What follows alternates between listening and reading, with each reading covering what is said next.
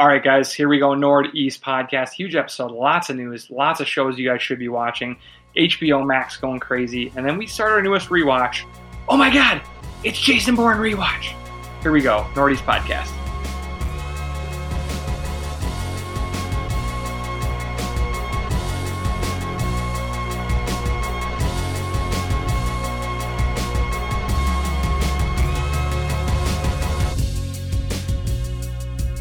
And here we go, Northeast podcast. I'm Eric. I'm here with Ryan and Jim. How are you guys doing? Doing pretty well, man. I'm super. How are you? I'm doing great. Can't wait to pod with you guys. Lots to talk about today. So much news. But before we dive into that, we need you guys to give us a follow on Twitter and Instagram at Northeast Podcast. Also, subscribe anywhere you get your favorite podcast from and get the Northeast Podcast directly to your phone or your device each and every week for free. Free, free, free, free. It's a great deal. What a bargain. Best friend. H and R H and R Block. Free returns for everything. Okay. That's it. All right. Timely. Timely. We are going to have a great episode. We want to get into it fast, but before we do that, we need to tell you guys what we are drinking. What are you guys having today? All right. I'm over at Lupulin. I'm having their strictly illegal. Eric, I think you had this one on the pod a couple weeks ago. Yep. Um, it's a triple. It's super duper tasty. 11%, so kind of boozy, but but good. Not too hot, in my opinion. And I like it. I happen to uh, swing by France 44. The only place I can get junkyard in the city. I've got the OG cushions from Ooh. Junkyard, New England style IPA with a bunch of hops, seven percent. Really tasty. It's it's everything you expect from Junkyard. It's delicious. With a name like that, is it very dank?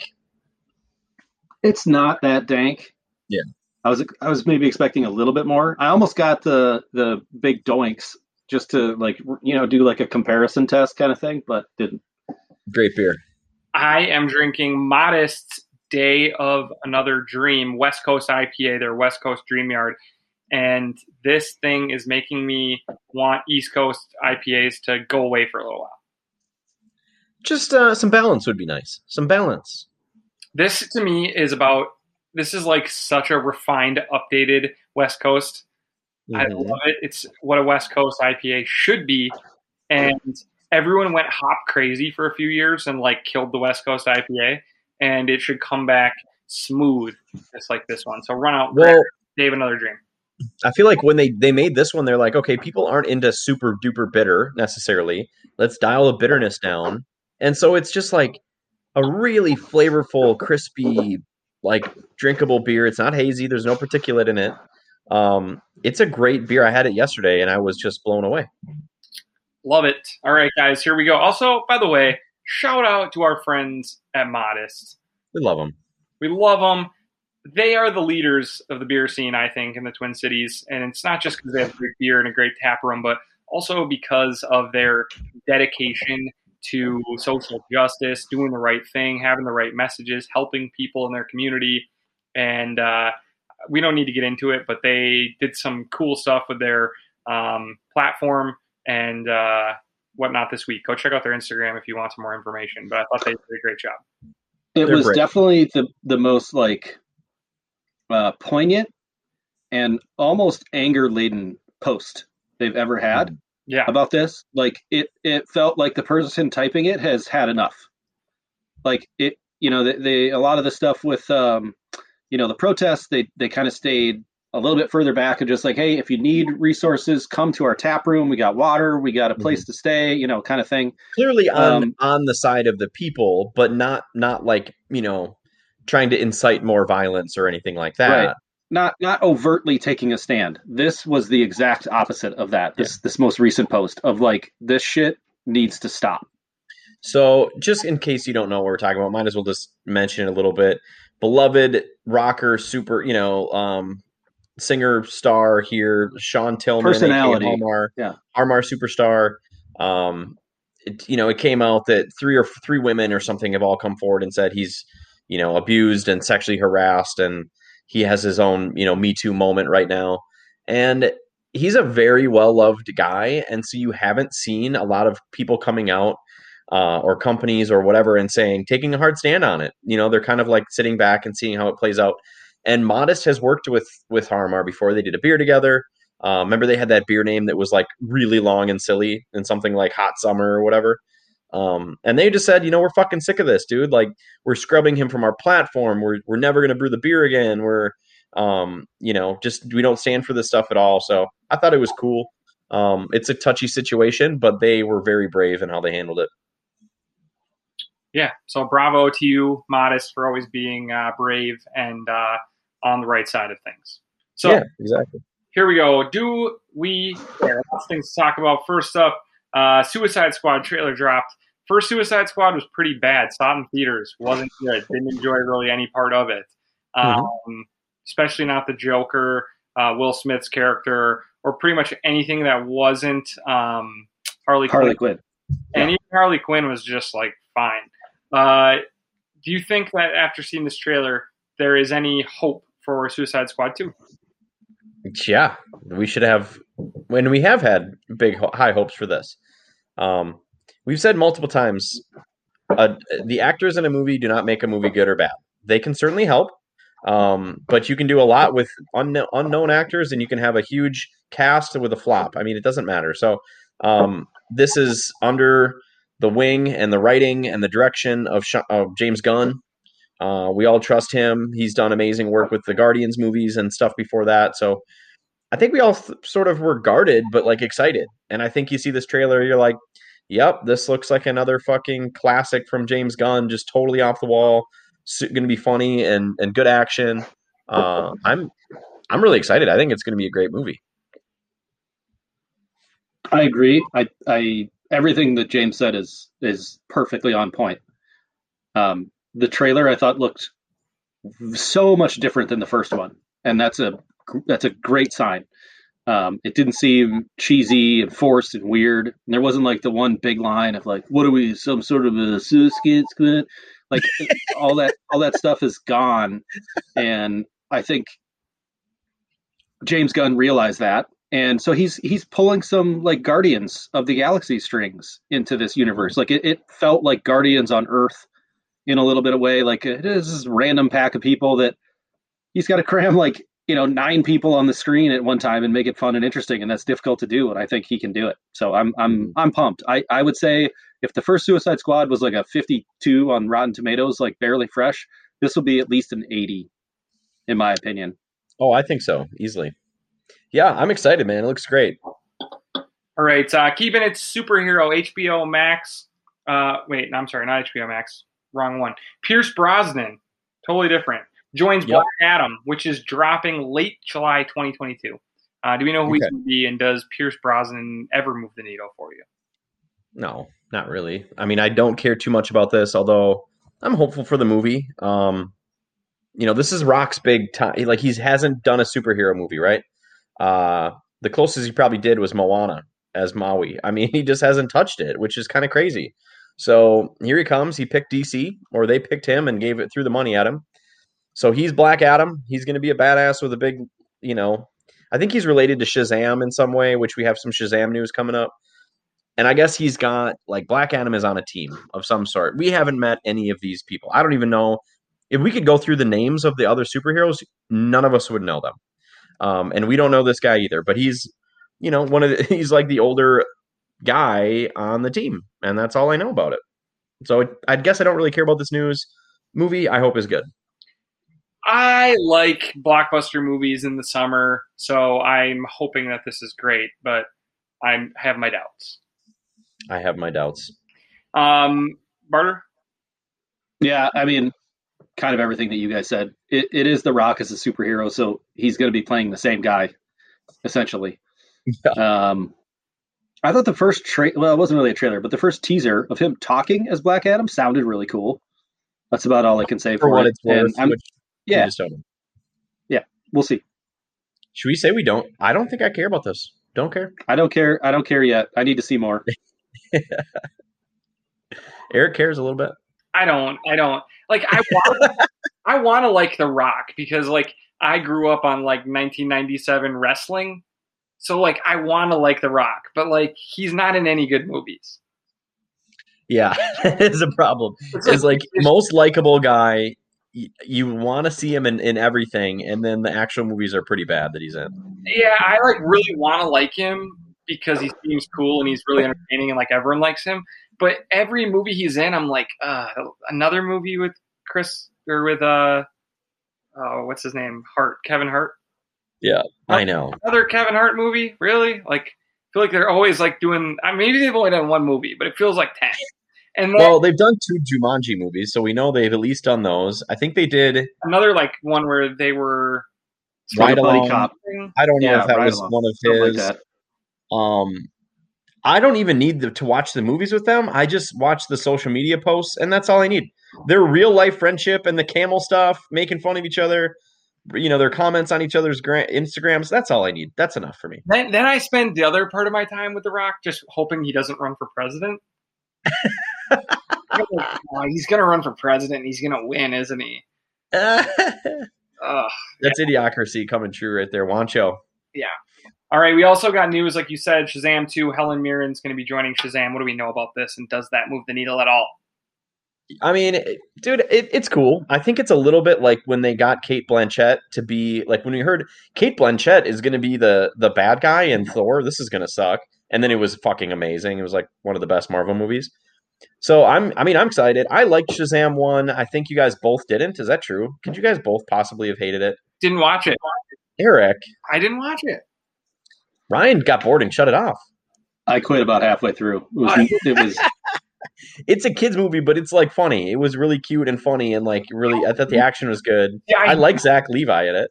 I, I hated the first one, so there was no way I was watching the second one. What are you talking about? You know, Shazam? yeah, he like comes out of a boombox a Shaq. Fuck off. that's cuz that's Kazam, idiot.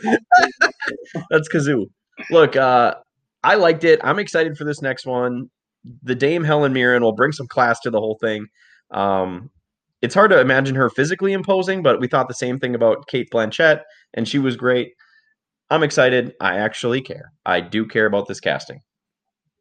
Don't And care. I'm the only one. So let's go. I don't care. I don't care at all. It's okay. Right, That's uh, fine. all right, keeping it a little bit superhero. Uh, the director of Promising Young Woman is doing a movie for DC. Who is she, and should this move the needle for us? All right, so you didn't write down the name, her name. So I'm gonna have to look that up because I don't remember either. But she's like this big up and coming writer director female Fennell. that's just Fennell. kicking ass. Something something something Fennell, right? Yeah, Fennell. Um, okay, I'll look it up while I attempt to speak on it. But so Zatanna, I guess, is the name of the movie, and she's a DC superhero that like she dresses like a um, old school magician with like the long top like tails and the top hat. You're looking at me like, why are we talking about this? DC is It's- it's- just the Real quick. problem. the The source material is just they're like we have Batman, and then that's literally every other character is just fucking stupid. Yep, Emerald Well, Fennell is her name. Uh, Emerald Fennell, yeah. So everybody watch out for what Emerald Fennell does next. Um, I cannot wait to watch Promising Young Woman. It's available for rent for six bucks, so I think I am going to watch it soon. Um, I've been waiting for that because I don't want to pay twenty bucks on it. So, um, I think this is probably going to be okay. Like, I don't know anything about Zatanna or what her powers are. She looks cool, kind of silly. Eric, don't be sh- don't be shaking your head. I'm sure You're probably gonna love this movie. That's the funny thing. I probably will, but like, I, it's just every time I hear about a character in DC, I'm like, ah, who wrote this stuff? I mean, Marvel is off the wall and totally Who wrote it? Usually white men in the 1960s. No, for sure, but like That's like every single time. The answer is always the same. the Marvel characters are silly, and they are just ten times less silly than the DC ones. Yeah. DC was just like, we got Batman, he's great. Let's make him a sidekick. Who is he? His name is Robin. They were, they're already astray. Their villains are kind of cool though. Yeah, they they got some decent shit. They just haven't executed it well. Okay, um, so moving a little bit away from superheroes, uh, we do have Keanu Reeves ma- making a deal with Netflix over his comic book. Keanu Reeves has a comic book. What what's going Keanu on? Reeves got everything, man. So Keanu Reeves, I guess, like wrote and his kind of image is used, and he produced this comic series called Berserker. Take out all the vowels, and that's how it's spelled. Okay, Berserker. And all caps. It's All all, caps. caps. too. and I don't know the plot. Um, I know it's like a hard R-rated, violent, like comic book. It honestly, the artwork looks cool. Um, but they so Netflix bought this thing.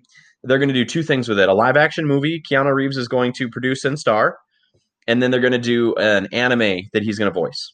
So, like it or not, they're going to be these options for us on Netflix soon, and I'm guessing we're going to at least try it. I don't have high hopes. It's Keanu Reeves I'll, another guy that like you want to love. You want to love Keanu Reeves. Does he make good movies? N- no, not really. what was what? Okay, go, go back in time here. Help me out. Give me Okay. early Keanu Reeves, like like Speed. Okay. Speed, Okay. Point Break, Matrix. Boom, boom, boom. He's a star. Bill and Bill Ted. and Ted. He's in Bill and Ted. Yeah, Bill and Ted. Sure, sure. What's he do after Matrix? Chills the fuck out. Well, Cools he made- down. he he made cools two- way down. Made two more. He got into a string where he was doing romantic comedies for a while, which is weird, and he still does those every once in a while. Well, he also did like Devil's Advocate with Al Pacino, which was pretty solid. I mean, he's he's had some. He did bangers. Bram Stoker's Dracula and was laughably horrible in it. Great Yeah, movie, but he was- he was a he was joke. super Gary young. Oldman stole the show. Great movie though. So I mean, he's done some cool stuff. We should almost do a deep dive and see if he's overrated, underrated, properly rated someday. Let's do it today. All right, We just did. we're gonna we're gonna do it now. All right, uh, George R. R. Martin signs a five year deal with HBO. I don't really know what this means. Does this mean that he's not going to finish the book that he's promised to be finishing? Well, he has two books. finishing, He's got two books to write. There's It's- a no percent chance. I'm just so over George Martin. I'm sorry. You gave us a few great novels, and you wound us up, and you didn't deliver. And now I'm, I'm just annoyed at them. I think that the best thing that George R. R. Martin could do would be to say, "All right, I'm not going to finish these novels, but I'm going to go find someone who is really great who is going to finish them, and they're going to have to hang out with me for a month straight, and I'm going to tell them everything I want to happen, and then they're going to put their own spin on it. They're going to give you guys a bunch of really cool novels. And I'm sorry it won't be written the same as me, but you'll get the rest of the stories. I- You'll at least get the story. I think people would be like, "All right, that's great. We really appreciate that." And I think that it also would be less boring. Yeah. I So think instead- uh, I think I think George is like sort of looking at his options as he winds down his life. I, I'm not saying he's going to die anytime soon, but he's long in the tooth, right? And he's like, I could either hang out in my basement on my old ass computer, banging out word after word for a show that ended up being reviled, try and right the ship, pun intended, and and try and finish these two books, which I said I was going to, but now that the show kind of ruined it, it's going to be impossible to un- untangle that that web. Or um, I could just like show up to the set, write a few episodes. They pay me ten times more. Um, I get to travel all over the world.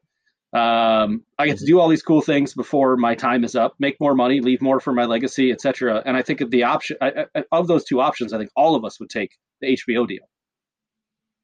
Um, I guess I, uh, you got to remember, dude. George Martin, as much as he claims to be like this nerdy writer guy, he loves his his cons. He loves his speaking. Um, you know, contracts. His big. He loves his talk show appearances. He's kind of a ham a little bit, and I think this is more fun for him. You know, and I think you're totally right. You know, Ryan, famously, five, six years ago, we made a bet, and I bet you that within 12 months from then, we'd see Winds of Winter. That was And it was going to be in came and August. Went, and it's came and went six times over. It was like August of 2018. You bet me. You bet me in August of 2017 that it was going to be done in 2018, and it it's not even close now. Three years later. Yeah. So it's just not going to happen. This is annoying to me. I don't give a fuck. you guys He- know he's not going to necessarily make these book these shows better. I mean, No, I don't know. There, there, there's like seven in pre-production, so it's going to be the Game of Thrones takeover at some point. Um, and I just don't think that his involvement is like going to make it amazing or not. I mean, it's either going to work on its own or it's not. I mean, Well, what is it? and- What could he possibly contribute? Well, but here's the other thing: HBO doesn't really have a choice. I don't think they they need him to help guide the the characters and maybe some some stuff that isn't written that he's got up here Yeah. that they may be trying to channel into. Um, so I, I don't. I, I think HBO's hand was kind of forced on this. If they're going to try and expand the Game of Thrones multiverse, if you will. I yeah, right. that HBO is seeing the writing on the wall that because everyone's like seven shows, they'll make one or two. No, I think they're going to make a lot of shows because I think Yeah, they'll make like three or four within a couple years. Probably there'll probably be two a year for a while, rotating. oh, I think that they're going to get to a point in five years where there is forty weeks a year of Game of Thrones because that's the precedent being set by Disney at this point. Disney Sure. saying, "Hey, you guys want Marvel and Star Wars? What about every week for eternity?" and I think that like you're gonna have to have universes that just never end and never stop and is good, Mhm. or you're not going to be able to hang in the game anymore. And so I think Yeah. that their ultimate goal is just going to be like, all right, we're just going to have four different Thrones things going on at a time, one cartoon and three live action shows and a movie Yeah. every year or something. You know, they're just going to have to do it, or they're gonna they're gonna fall behind. So Okay. I right. care. I wouldn't. I have not read the books, and I probably would never read the books, so I don't really care.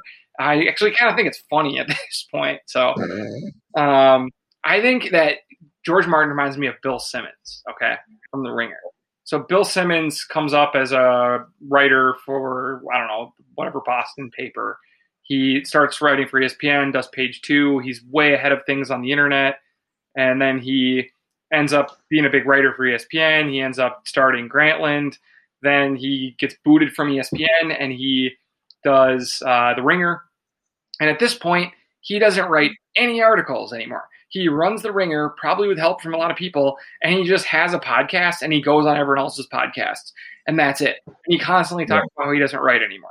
Why? Because if you can make a bunch of money to not have to do all the hard, boring part of it, and you can only do the fun stuff, why would you want to do the hard, boring part of it? And so I don't blame George Martin. I don't even want to read his book. His book's going to come out, and you know what's going to happen? Everyone's going to hate it. everyone's going to hate it. It's going to come out, and everyone's going to be like, "Oh, what a There, there's You're Eric, you're such a good point. absolutely right. There's there's almost no upside for him to finish the book. I, I mean, other than like fulfilling a contract, I don't know if he even has that, but You know Like, damn well. there's there's no there's no upside for him to finish it. You know damn well that his he wrote all of season eight of Game of Thrones, but worse. HBO saved it as much as they could from his shitty story. It comes out, the fans pan it, and then he's like, "It was all HBO. My story was good." yeah, it was. I guarantee his was worse. So um, Oh, I don't care. But we'll see. Well, I think I, an, another I think another good comparison would be George Lucas. Yeah, George Lucas. He's like, well, I'm just saying, like, they're like, "Do you want four billion dollars, or do you want Star Wars fans to hate you more?" yeah. I- well, I, I just I just mean from the like, uh, yeah, he wrote a treatment for for uh, the Force Awakens, and they were like, yeah, no thanks. That's it. Yep. We're all we're all set. Yep. All right, so sticking with HBO, um, they also are doing a What We Do in the Shadows spin-off show. Is that right, Barter? So it's a it's a CW HBO Max joint um, broadcast deal. Ugh, CW Um, scares me.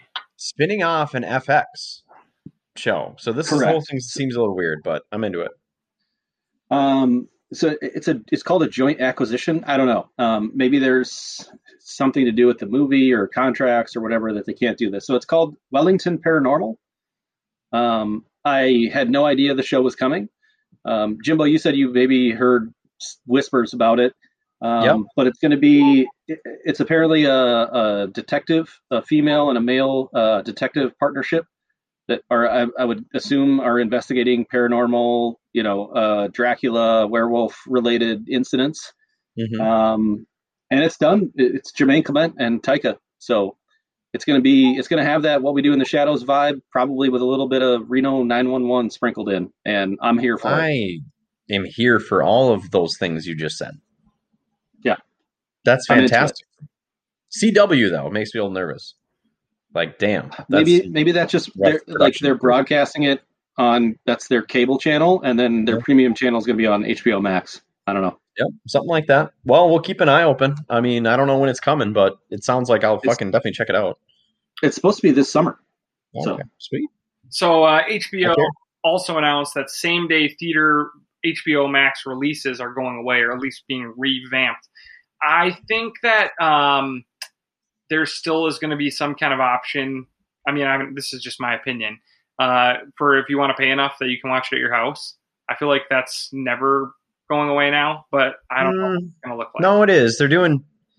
Ryan, I so think you you. want me to- I'll- I'll yeah, give me through the details. Yeah, you know about this. So Regal Cinema, who's one of the biggest cinema companies, and they own a lot of it, um, struck the deal with HBO that they would allow it to continue through the end of 2021, and then starting in 2022, all new releases would go straight to theater.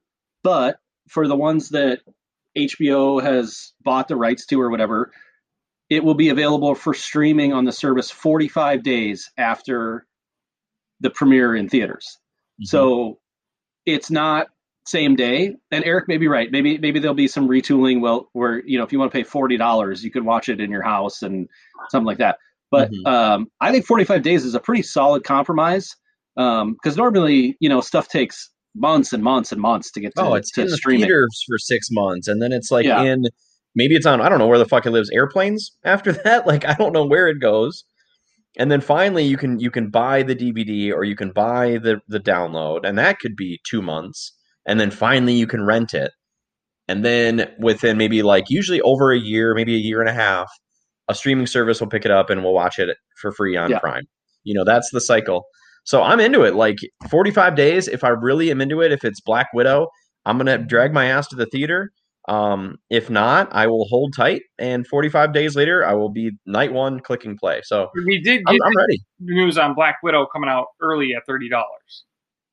Yeah, it's gonna be 30 bucks, which I I- depending on I think we're all getting vaccinated pretty soon. Ryan, you're getting vaccinated this week. Eric, you're good to go. I gotta schedule my shit. Uh, we might be able to go to the theater for this thing. I mean, it's in June. Um, I mean, otherwise, I would pay the 30 bucks and watch at home. I'm ready. I'm gonna do both. Yeah, I might do both. Can't even wait. Um, all right. So, do we care about that? I mean, it's hard. To, I mean, obviously, I care. I just, uh, I don't know. I, well, I like surprised I like what they did. I like what they did for 2021, which was they're going to do same day releases, and it's not everything. It's not every major release, but it's a lot of cool stuff. And Mhm.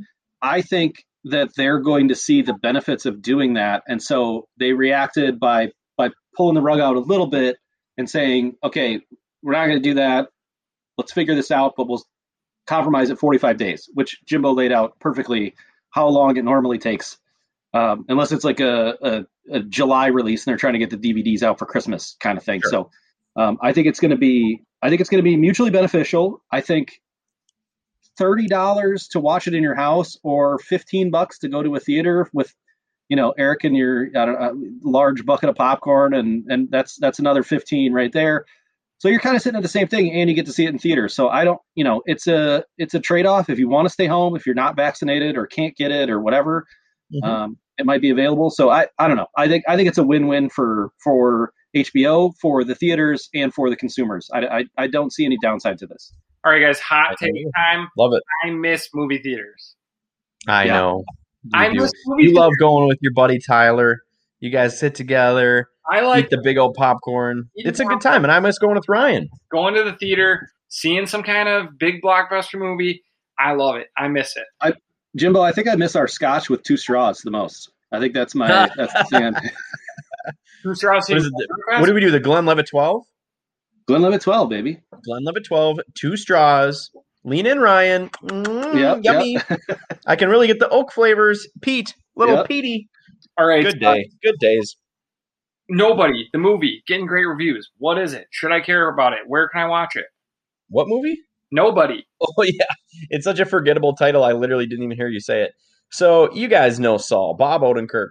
Everybody loves Bob Odenkirk, right? So he, I start seeing trailers for this movie where he's like an action star, kind of an aging, like normal dad has to like turn on his skills that he forgot about. I'm like, dude, this is an absolute straight to DVD if I've ever seen one, right? This is no reason to care about this. We've never talked about in the show so far. Well, I guess it's pretty good. Like reviewers have seen it. It's like 90 something percent. The action is like brutal and fun. He's hilarious. I guess it's worth watching. So um, I guess nobody turned out to be something we should remember and, and try to check out. Uh, we'll we'll do Eric. You and I will uh, sit back, with our arms behind our head. We'll let Mm-hmm. JC take the bullet Yeah. and uh, let us know. Yeah, that sounded a little interesting the way you phrased all that, but um, but you know I do anything you guys need. Let's say I will watch it. I think you guys lay would, back would and let you take the bullet. exactly. the arms behind the head and um but anyways yes i will do that for you guys like i always do i do it all the time and i'm i'm more than happy to it's gonna be i think it's gonna be a fun movie so i watch bad movies that i know are gonna be bad i'll definitely check this yeah, one like Shazam. Yeah, exactly All right, guys. Uh, Godzilla versus Kong getting good reviews. Uh, it's right around the corner. It's coming out on. Wait, is it already out? No no, No, it's- like two days maybe It came days? out. yeah. It came out. it's on, not out right now is it It came out on March 25th. Yeah. Came out on no Friday. it didn't Yes, it did. oh shit i can't believe i haven't watched it yet i feel like i didn't do my pod homework now It's on HBO. oh my god well i want to see it i heard it's really No, fun no, no, no, no. I'm sorry. It's released on HBO on March 31st. There we go. Okay. Okay. It was released, So, like he said, so two days but it was released in theaters on the 25th. okay, Okay. fair enough. so I was like, I was confused because I was like, me, the last like, one dude, I saw I, feel was like I would know. Um, but dude, so I I, saw the being- best review I saw was come for the come for the big, you know, spectacle monster fights. Stay for the big spectacle monster fights. That's pretty much that's all it is. Uh, And then on the other reviews would be like, you know, s- if it flounders a bit in the quieter moments, well, no shit, we're waiting for the monsters to fight. So I guess it's yeah, fun. I, I, I don't want quiet moments. Yeah, I, exactly. I, I'm excited. Uh, I will watch it. I was not excited for this movie at all until it started to kind of gather good reviews. So I will. Uh, I'll check it out. Eric, you guys can just put your you- hands behind your head and just. I'm gonna watch it. You, you made me nervous because I was like, dude, the last time I checked HBO, like the big movie they were pimping was Tom and Jerry. So I was like, I I must have missed something, but I'm glad it was Hey. Wednesday, just like Jimbo said. Unwatchable, by the way. Unwatchable Ugh. movie, and I tried. Uh, it, it was so bad it wasn't even worth mentioning that it was unwatchable until now. So keep moving. All right, guys, that's it. That's all we have for Do We Care? I guess I'll watch Godzilla versus Kong or Kong versus Godzilla, whatever it's called. I'm sure it's going to be awful um, because it's going to look like a DC movie, but it's going to be two big, slow beasts fighting. I would literally rather watch a Power Ranger Zord fight. Uh, that actually be fun. Um, as they run into power lines and their sparks fly all over the place, and they fight some guy that Rita Repulsa made into a giant monster. You guys remember them? Mhm. I do not not not like you do, Not but favorable. I not favorably. nobody loves nobody loves like almost boasting in a informational way his 90s nostalgia knowledge like Mhm. he's like oh don't you guys don't remember uh khalifa uh on the 32nd episode of season four in power rangers you don't remember her she came in for one episode she was awesome Let's be serious. The coolest part though was when the Green Ranger showed up to fight the Power Rangers, and he had and he was own, laying waste. and he had his own little flute, and he had his own Zord. Dude was Yeah. crazy. Where did he come from? We don't See, know. by that time eric i was like in like sixth grade and i had discovered girls so power rangers were out Sixth grade, Ryan. Ryan, you were 16. I don't remember. I, I'm just trying to like make Eric feel like he was eight when this was super I cool. was, That's all. I was eight. I was eight years old. All right, Yeah. guys. There go. Hot Rex. Time for Hot Rex. And just what everyone has been wondering all week. I feel bad. I spent the week thinking about it. I didn't give you guys a fa- final review on Beartown. well, that's what we're all hanging on every word for. So Bear uh, Town. Which, by the way, which by the way, my wife said she read the book hmm. about Oh, that shit. and said it's awesome. Like says really good. So I thought it was a hockey show. It's a rape. Yeah. not a hockey show. It's a rape. It's a Oh. rape show. a rape show. Uh, I've tried to watch those before. They can be tough. Um, I'm gonna go. What? I'm gonna go. Not a wreck. not officially. Officially, not a wreck.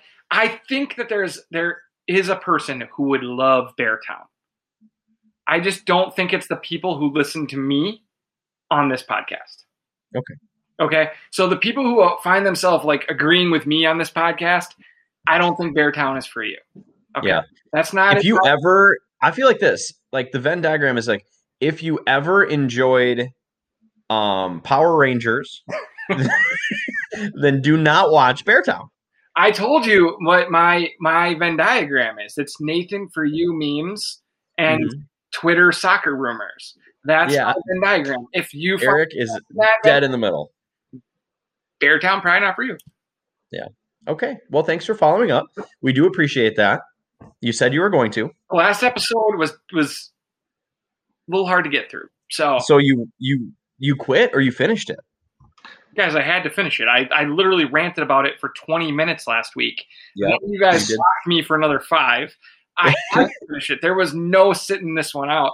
I had to Can give I it's a skip. can I ask you? Was it difficult to get through because the acting in the show veered off in a difficult direction, or the content that they were discussing was tough?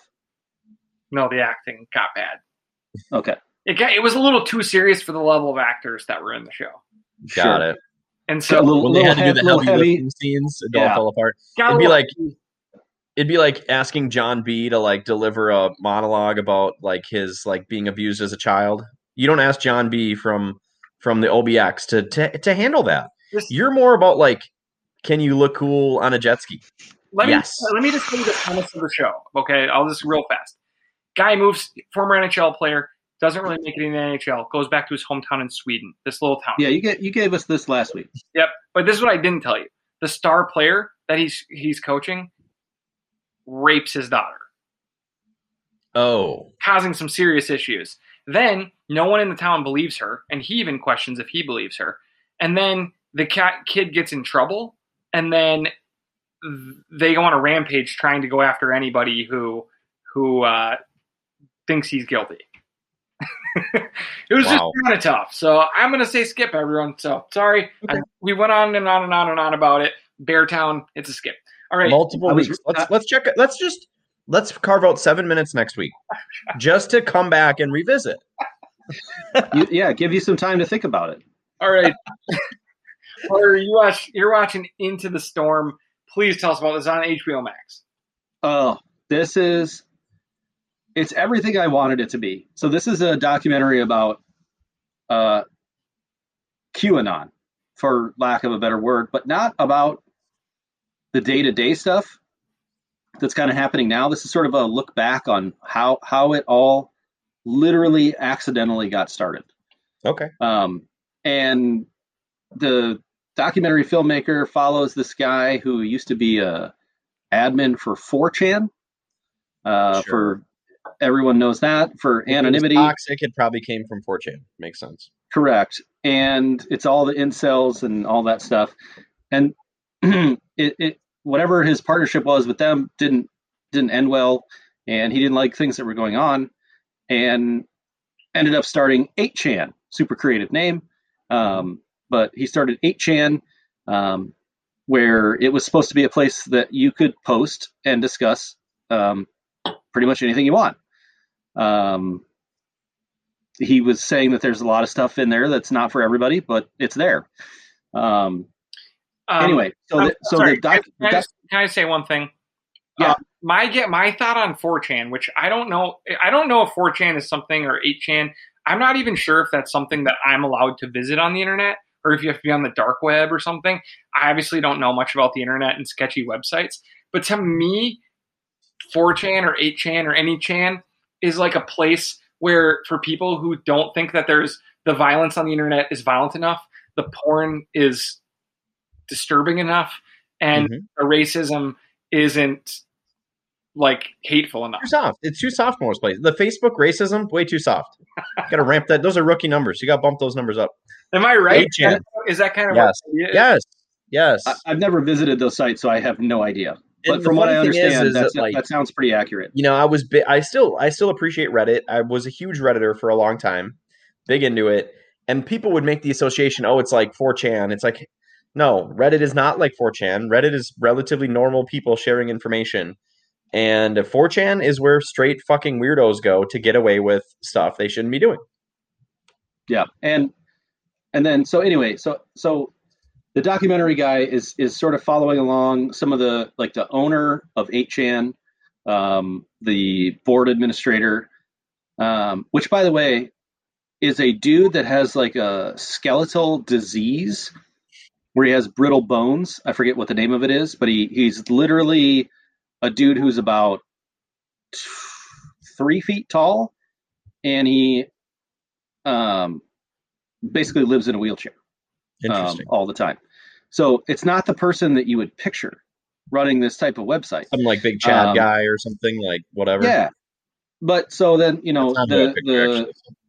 so they're releasing episodes weekly. So I think there's a new one out tonight, um, Sunday. Um, but it's just sort of delving into like when the Q posts started and like how vague they were, but then how it just sort of blew up into this, you know, awful monstrosity that it is, which I, I I'm watching this not because I support Q, but I'm always interested in like the origin story Mhm. of like how how s- this like inexplicable cult following this guy has without posting anything real and with being wrong over and over and over and over and over. Mhm. What's that, Eric? I'm jealous of Q because he just makes guesses that are completely off the wall. Everyone gets super jacked up about him, and then he's wrong hundred percent of the time, and then everyone just like pays all his bills and believes anything he says, and then if he's wrong, everyone just forgets about it. No, Yeah. they twist, but well, no, but they, Well, they make twist it excuses like- for a while, but then he comes up with a new one to get people excited, so they forget quickly about the last shit. essentially he's the he's the end of the world profiteers right it's the same like Mhm. parks and rec did a really good episode uh, going into this type of thing like you know dude wants to book the park for the end of the world on the 31st and leslie's like oh actually the the high school marching band has the park that day he's like what about april 3rd and she's like yep it's available that day you know like uh, like they, they did a really good job like all, all you gotta do is move the goalpost and people will believe it and that's essentially what it is but I'm, I'm excited to, to like kind of delve into this a little bit more there's a guy with like inside access to all these uh like the the founding fathers if you will of this whole stupidity so i i enjoy it Okay. All right. So it's a wreck. it's a wreck for me yep for sure All right. Unless I'll you're unless you hate unless you like just don't want anything to do with qanon then don't watch it because you'll get really annoyed quickly Okay. I will tell you this: I will become a card-carrying member of QAnon. Okay, and if anyone knows me at all, you know that I am probably the absolute opposite side of the coin of QAnon. I will be on Team QAnon if JFK Jr. shows up with a binder of Tom Hanks pictures eating children. I will join QAnon. Then, well, that would be proof, wouldn't it? That would be I think we'd all have to. JFK they would he he would have predicted eating kids. I'm in. I'm in Team QAnon then. he will have predicted one thing correctly in Yeah. three years. Yeah. All right. Um, JC, Ramy. Yeah. What is this? Ramy. Should be Ramy. watching it. All right, like two years ago, I was watching the Golden Globes, and this kid named like Ramy Youssef was like uh like a, a child, man. I mean, he must have been 23 at the time. He won like best actor in a like comedy on for the show called Ramy on Hulu. Had never heard of it. Um, and at the time, I was like, okay, this is noteworthy. So I watched like 20 minutes of it and quit. Well, that was a mistake. It's a fucking banger. Uh, there's only two seasons right now, and I watched almost all of season one. This has Dave vibes. It has Master of None vibes. It has Atlanta vibes. It's it's it's like Louis, right? So it's sort of like here's a smaller, humorous, intimate portrait of somebody's that's a little different from you, their life, right? So this is like he's a young um, Muslim man growing up in New York trying to you know kind of navigate the dating his parents are traditional and hilarious and he's trying to sort of like have a modern life while still sort of being religious it's really funny it's dirty and dark um it's entertaining. And it, there's a couple of filler episodes. You know, they do the thing where they flash back and have a whole flashback episode. Dave did that. A lot of people do it. It works well, but it can sort of feel like stalls a little bit. I would push through it. Um, it's really brilliant. So I think you guys will laugh. It's definitely eye opening a little bit. It makes you sort of, you know, we we know a lot of Christians. That's what we've grown up in in our area. It's really interesting to see this different side of it. So I'm I'm really into it. I think it's a great show. It has some great twists. You know, it kind of has like actual story ongoing. It, it, less like Atlanta in that way, where it's like this is truly a random snapshot. I don't even know what order these episodes are in. Sometimes it's less abstract than that. It's definitely more straightforward. Ramy is a rack. What's up? Where can we watch this? It's Hulu. Okay. Yep. And so there's two seasons. I think they're making a third, but that probably won't be out for a little bit. So you have some time to catch up. Um, I'd be curious to see what you guys think if you guys end up checking it out. It's it's funny. It is funny. Uh, it sounds great. It sounds it sounds right up our alley. Yeah, I would at least watch. Like I, I when I rewatched it, I'm like, the first 20 minutes, I'm like, yeah, I can actually see why I kind of quit without more hype behind it because it is a little slow of a start. Push through that, keep going. It's hilarious. Okay, uh, you also watched Invincible. What is Invincible? Where can we watch that?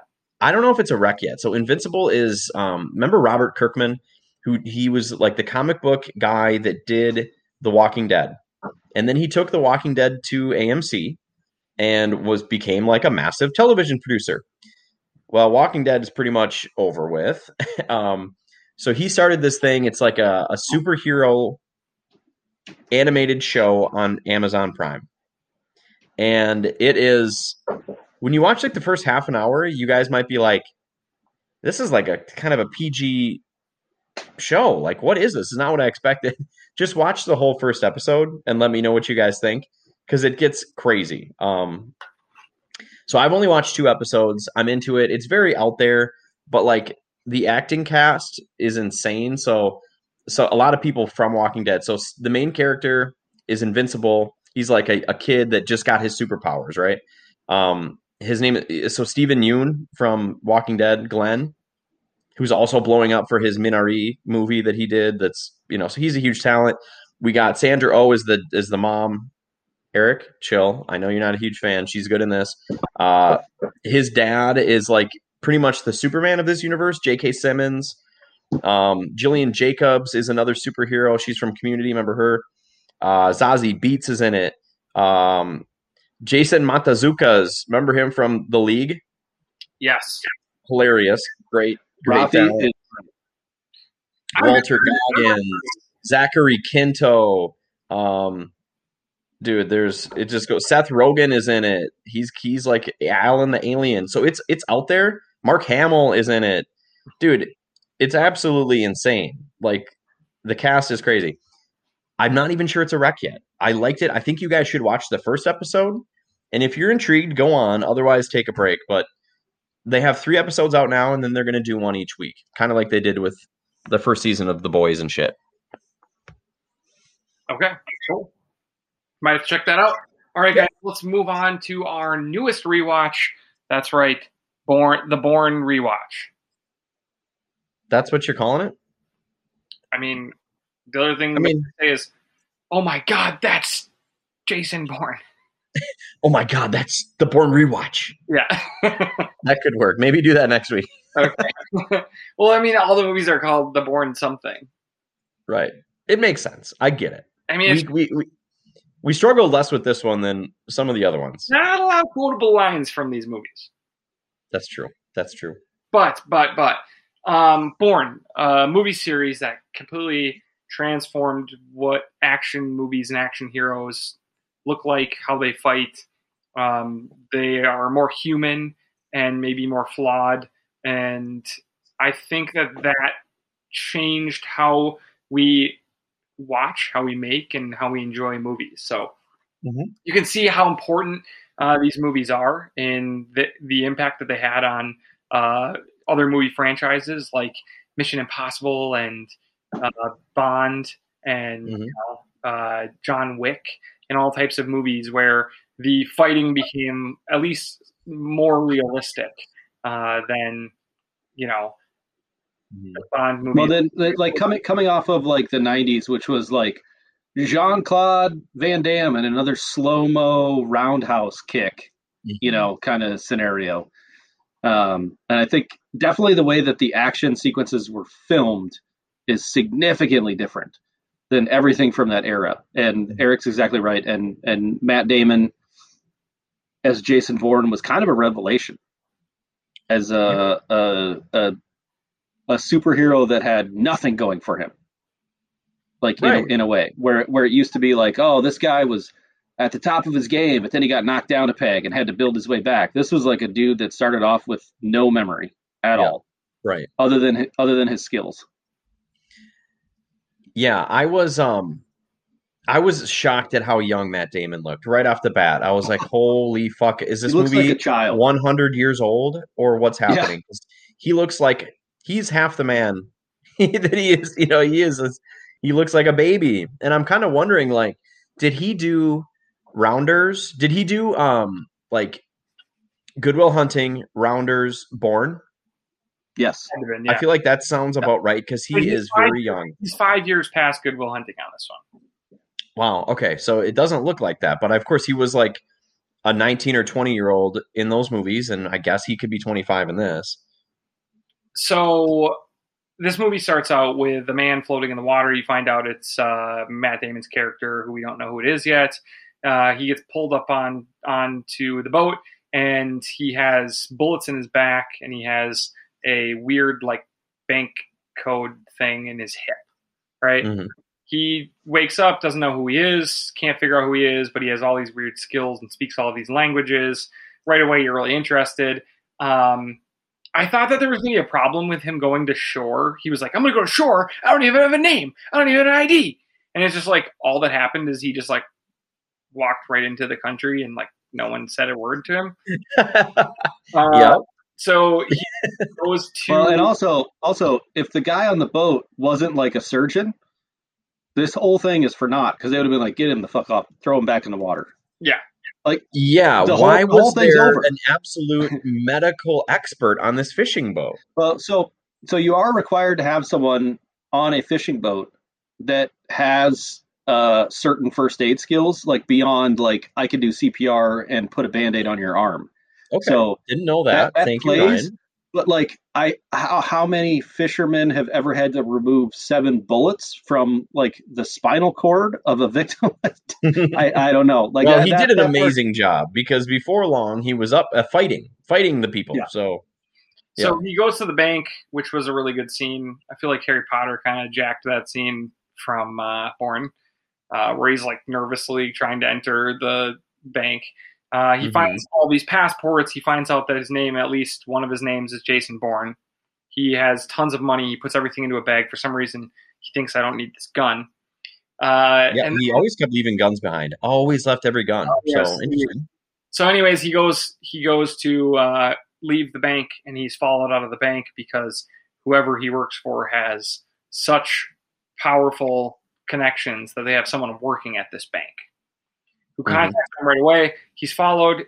Everyone's waiting in line to get into the U.S. embassy, and he just cuts the line, and they just let him right in. Notice that. I think they kept were- moving. no, I think- kept enjoying. No, I think I think what they were doing. Those people were uh, Non-American. whatever uh, Swiss Swiss citizens trying to get into the U.S. embassy, and Mm-hmm. he was an American, and so he walked right in. yeah, that's what I thought too. I didn't think too much of it. You really want to go into an embassy? That's what I do. Well, well, But it depends. Like You go to embassy? it- been in an embassy? it's it's I U.S. been to one? property. Yeah. What do you? Uh, yeah, I've been to one. Yeah, I got. I, I was at a Swedish embassy one time, like the Americans, whatever. But anyways, What do you do there? So it's well, I, Well, they so had, it's- I tried to help them help me find my camera I lost. they didn't help me at all, obviously. so Um, technically, technically, it was a smart move because that's American property. Like it's American soil. It's considered that. So Mm-hmm. the outside government and police forces can't enter there without a warrant or other legal means to get in there. Right. So, he had to escape. So that was how he did it. he goes in there, but then he realizes that people who are looking for him have ties to the American government as the police force of the embassy quickly turn on him and attempt to arrest him. He, in maybe my least favorite fight scene of the whole series, like punches all of them in the face in like a second and leaves them all on the ground. He then, in a great, a great part, um, g- grabs the map off the wall Mm-hmm. and Cool. has Rips off the fire map radio, he yeah. knows, the radio and he takes a radio. and the fire map. And I was like, at that point, I was like, all right, we're in stride now. Jason Bourne is here. This, Yeah. and he was he was so like everything he did was never frantic and i, I credit matt damon with this it was Mhm. so casual like he'd done it a thousand times. Like oh yeah i need a map. Perfect.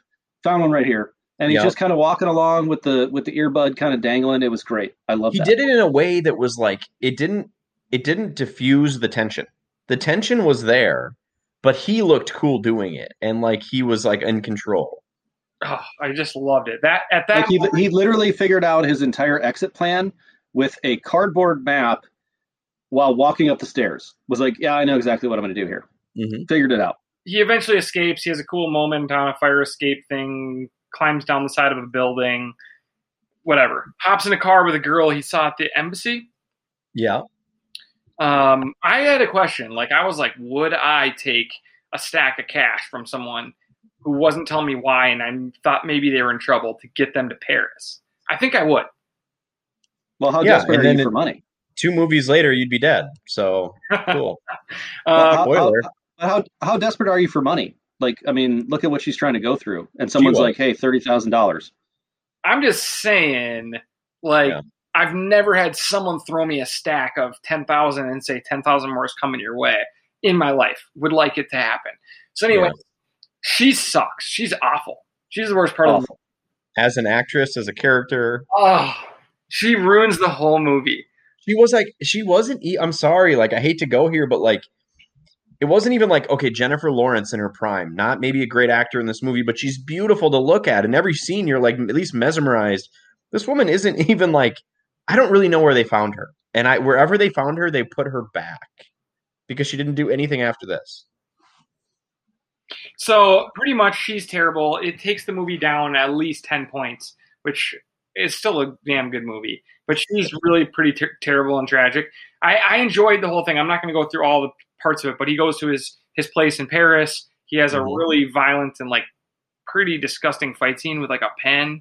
Yep. Which was Dude, like I thought that was like, I thought that was such a groundbreaking scene. When I remember, I can still picture it in my head when I first saw that. I was like, dude, he just fucked him up with a ballpoint, like a Bic pen. Yeah. Ruined that dude's arm and face and chest. yeah no it- it's it's awesome and that's what i'm saying like i think that that was um showing you how action movies and action fight scenes would change forever. Uh, i really liked Yeah. that scene. I thought it was awesome um even though it was literally disgusting. Uh, and then eventually um he where do you go from there? They had to leave. They went to a house of Well, like that was the car, ch- the car chase, right? the Yep. mini. You got the great car chase scene, uh, which I don't even like car chases usually in movies, but this one was cool because that car was so trash, uh, and it was fun. it was different through like the little alleys, go down the stairs. Um, everything about that was cool. I, I just Especially when it was like, uh, what did he say? Like, you take care of this car. It's like uh, rear tires felt a little slippery on the way in, or Yeah. whatever. Like something he'd been noticing, you know, as a spy that he was trained to figure out. Anyway, Mhm. you get the scene where they go to the house of her friend, and then there is obviously assassin after them. I thought that whole scene was really cool. It showed just how badass he was, but it Mhm. also gave you some information on kind of what was um, what his life actually was, or what his role was, or like what had happened. This is when I think that's when he learned from after he, he in a kind of a clever shootout scene that was very like old Understated. Hollywood action, right? Where it wasn't like there was kind of cat and mouse. Let's get the best position. I got the best position. The whole shit's over. I shot him. Was that Owen? What's that guy's name? Clive, Clive Owen. Clive Owen. Cool actor just to pop up for a small part. that was Um, yeah, and so he, you know, takes him out, realizes, wow, I mean, I'm just one of these. I'm an assassin for the like, apparently the U.S. government through a program called Treadstone, which he didn't fully understand. They left the movie without fully understanding what it was too. Yeah, really showing you that this they were in this for the long haul with not Mhm. answering literally any cool questions. Right. Um, eventually, espe- especially the uh, the the end scene. Oh, Eric. Okay, you keep going. Keep going with your synopsis. so they they end up going back. Was it back to Paris at this point? Um, and you have whatever it seems to be some big assassin shows up there. He uh, causes a distraction, which the distraction was like a car alarm. but that worked Yeah. to climb up and get to like the leader of the entire organization. Um, he gets there. He wants answers. He's kind of made a fool at first, as the guy's just like, "You don't understand. Like you're Mhm. you're malfunctioning pretty much." You're acting like a child here, like whatever. Yeah. Um, and so eventually he's under fire. He has to escape. The I kind of hated the scene where he rode the dude's back down, like four stories. Well, here's the thing. They had that was the final moment. That was the final big thing that was a little bit out there.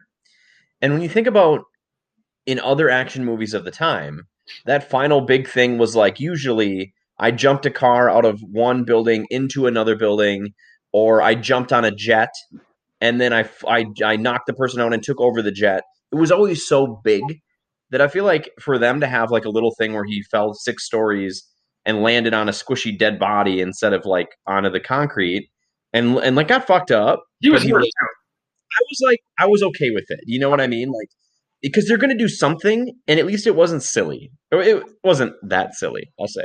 So he leaves. Well, then, but then he also had the one bullet, right? Wasn't that he he fell down and he shot the one guy, yeah, and that was Which that was like the he just shot him to be a dick cuz like the guy was on the fourth story. You could have just ran away too, but whatever. Killed him.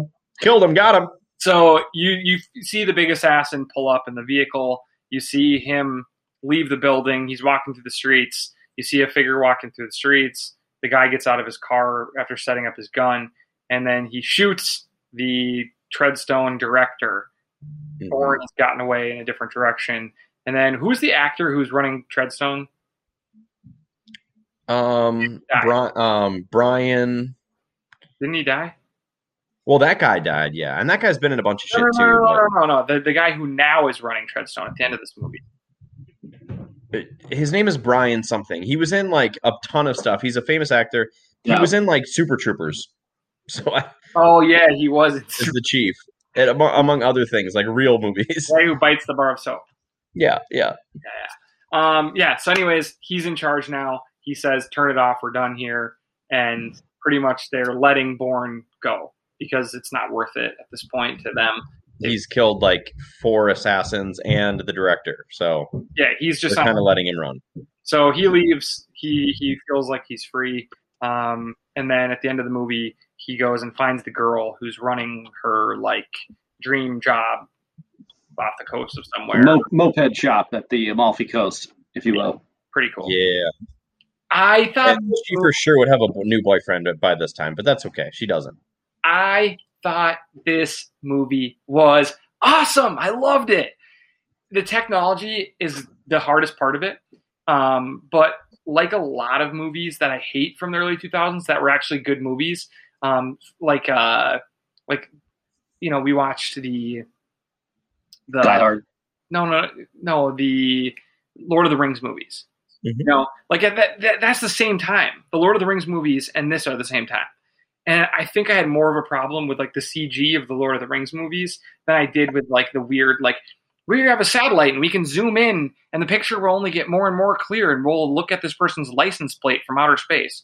You know, Right. That was the that's the cliche that everyone brags on is the enhance it, and then it's Enhance. like, oh yeah, Yeah. Great pixels where pixels did not previously exist. Yeah, like in Yeah. reality, like there's there's definitely people whose job at the FBI is to like try to make blurry pictures clear. Like they spend their whole life doing that in 2021, you know? And mm-hmm. this movie 20 years ago, they were like, just zoom in on the satellite a little more and see what's in his pocket. And so mm-hmm. that kind of stuff is a little hard. But compared to the other movies that were being made at the time, even Nothing was more egregious. If you guys remember the Will Smith movie Enemy of the State, that was as Oh, bad yeah. as it got.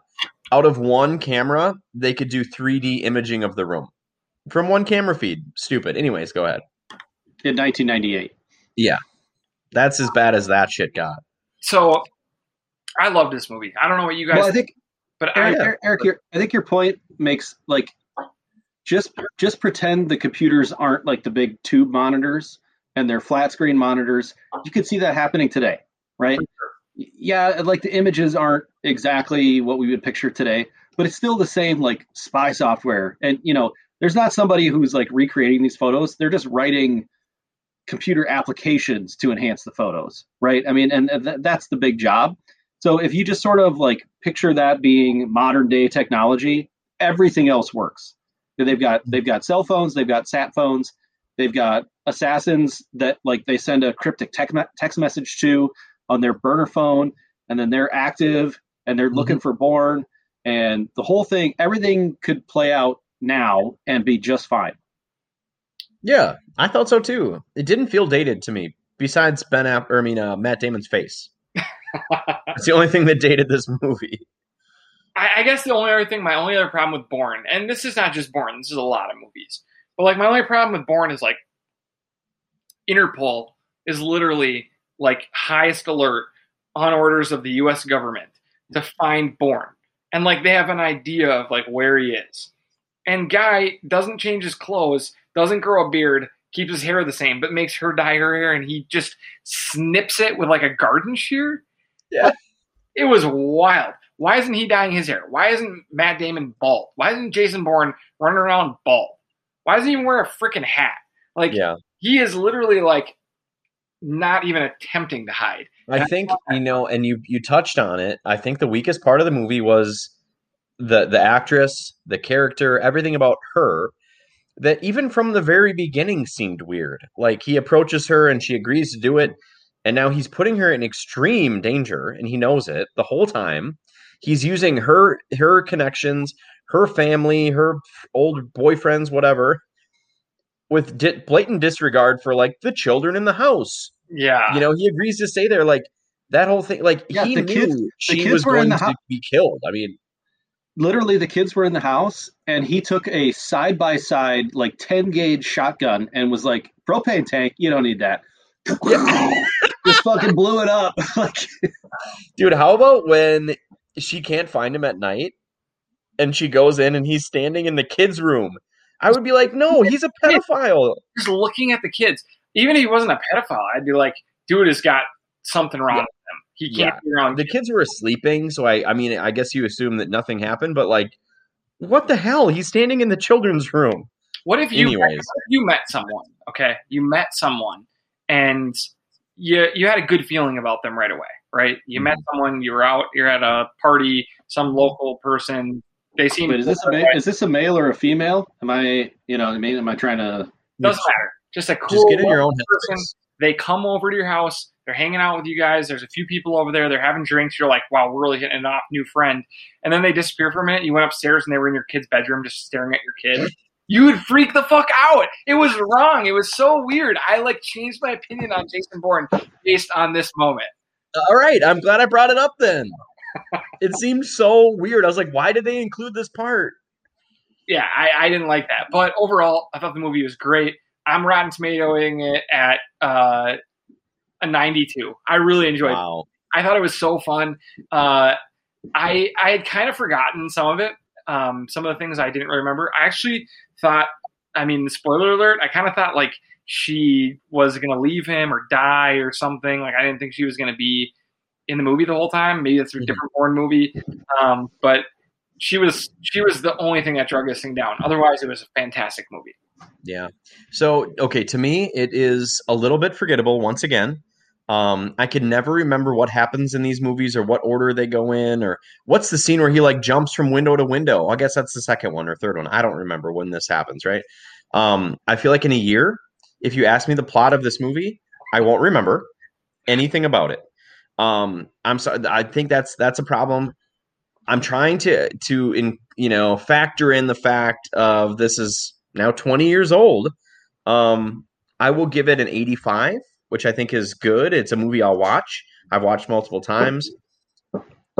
And I get how impactful it was. And Eric, I'm glad you started with that in our rewatch because, you know, the shaky cam, the close up fights, the more gritty, realistic action, all that stuff is huge. And it's it's better. It's just better. It just improved it.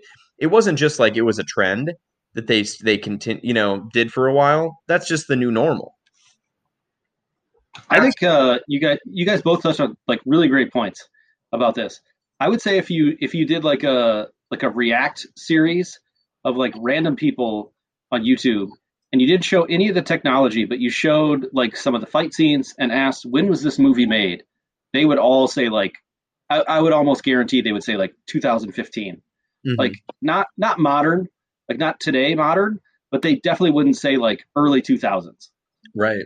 Like there's no way. And I think I think you guys are both exactly right in that there are some dated things in this, but it also doesn't feel dated when you're watching it in a weird way. Like, you know what I mean? Like, yeah, mm-hmm. you see a tube uh, computer monitor, you feel like you're watching something from, you know, the mid 90s. But then you see the fight scene where he sticks a ballpoint pen in between his like ring finger and middle finger, and then the dude like swallows a cyanide pill and jumps out the window. Like the, the like it was just so like brutally violent that it, it feels more modern and was more groundbreaking. Um, and was I'm, a PG thirteen movie too. Unbelievable. Yeah, I didn't realize would never happen. Would never happen today. Nope. Um, but I, I, think I'm more in line with Jimbo a little bit. Um, I loved it. I loved the like the kind of the nostalgia of it. I haven't watched it for a long time. Um, the Matt Damon fight scenes I think were really good, like a la you know Keanu Reeves doing you know karate in in the Matrix. I thought that stuff was really cool. Um, but I think it's more like an 86, 85. I think is is properly where it should be. There's some flaws. Uh, we've we've mentioned Maria as uh, kind of the anchor of the film, and it's not because she's female. It's just because she's a very bad actress. Um, as we'll see in the in subsequent films, there there's some female leads like like even Julia Stiles is is ten times better than Maria. In this movie, is. Julia Stiles was ten times more charismatic and magnetic in one tenth of the frames. Yeah, I agree. Seriously, yeah, she was in it for. I mean, she had maybe what like ten lines. I, I wanted to know everything about her and nothing more ever about Maria just so you guys know, I'm not going to give you the scores of the other ones. I mean, everyone could look it up themselves. But just this movie, 83 Rotten Tomatoes score from the critics, 93 from the audience. Yeah, and, and we're, hey Ryan, we're critics. I mean, we're we're, we're right in there. Yeah, yeah, exactly. That's yeah. where we're going to agree with every shit. time. Yeah. And the next and the next um, movies are are well scored too. So yeah, the, I, am really happy we're watching these movies. Um, uh, at least the first three I'm really excited about because they're they're it's a fantastic trilogy.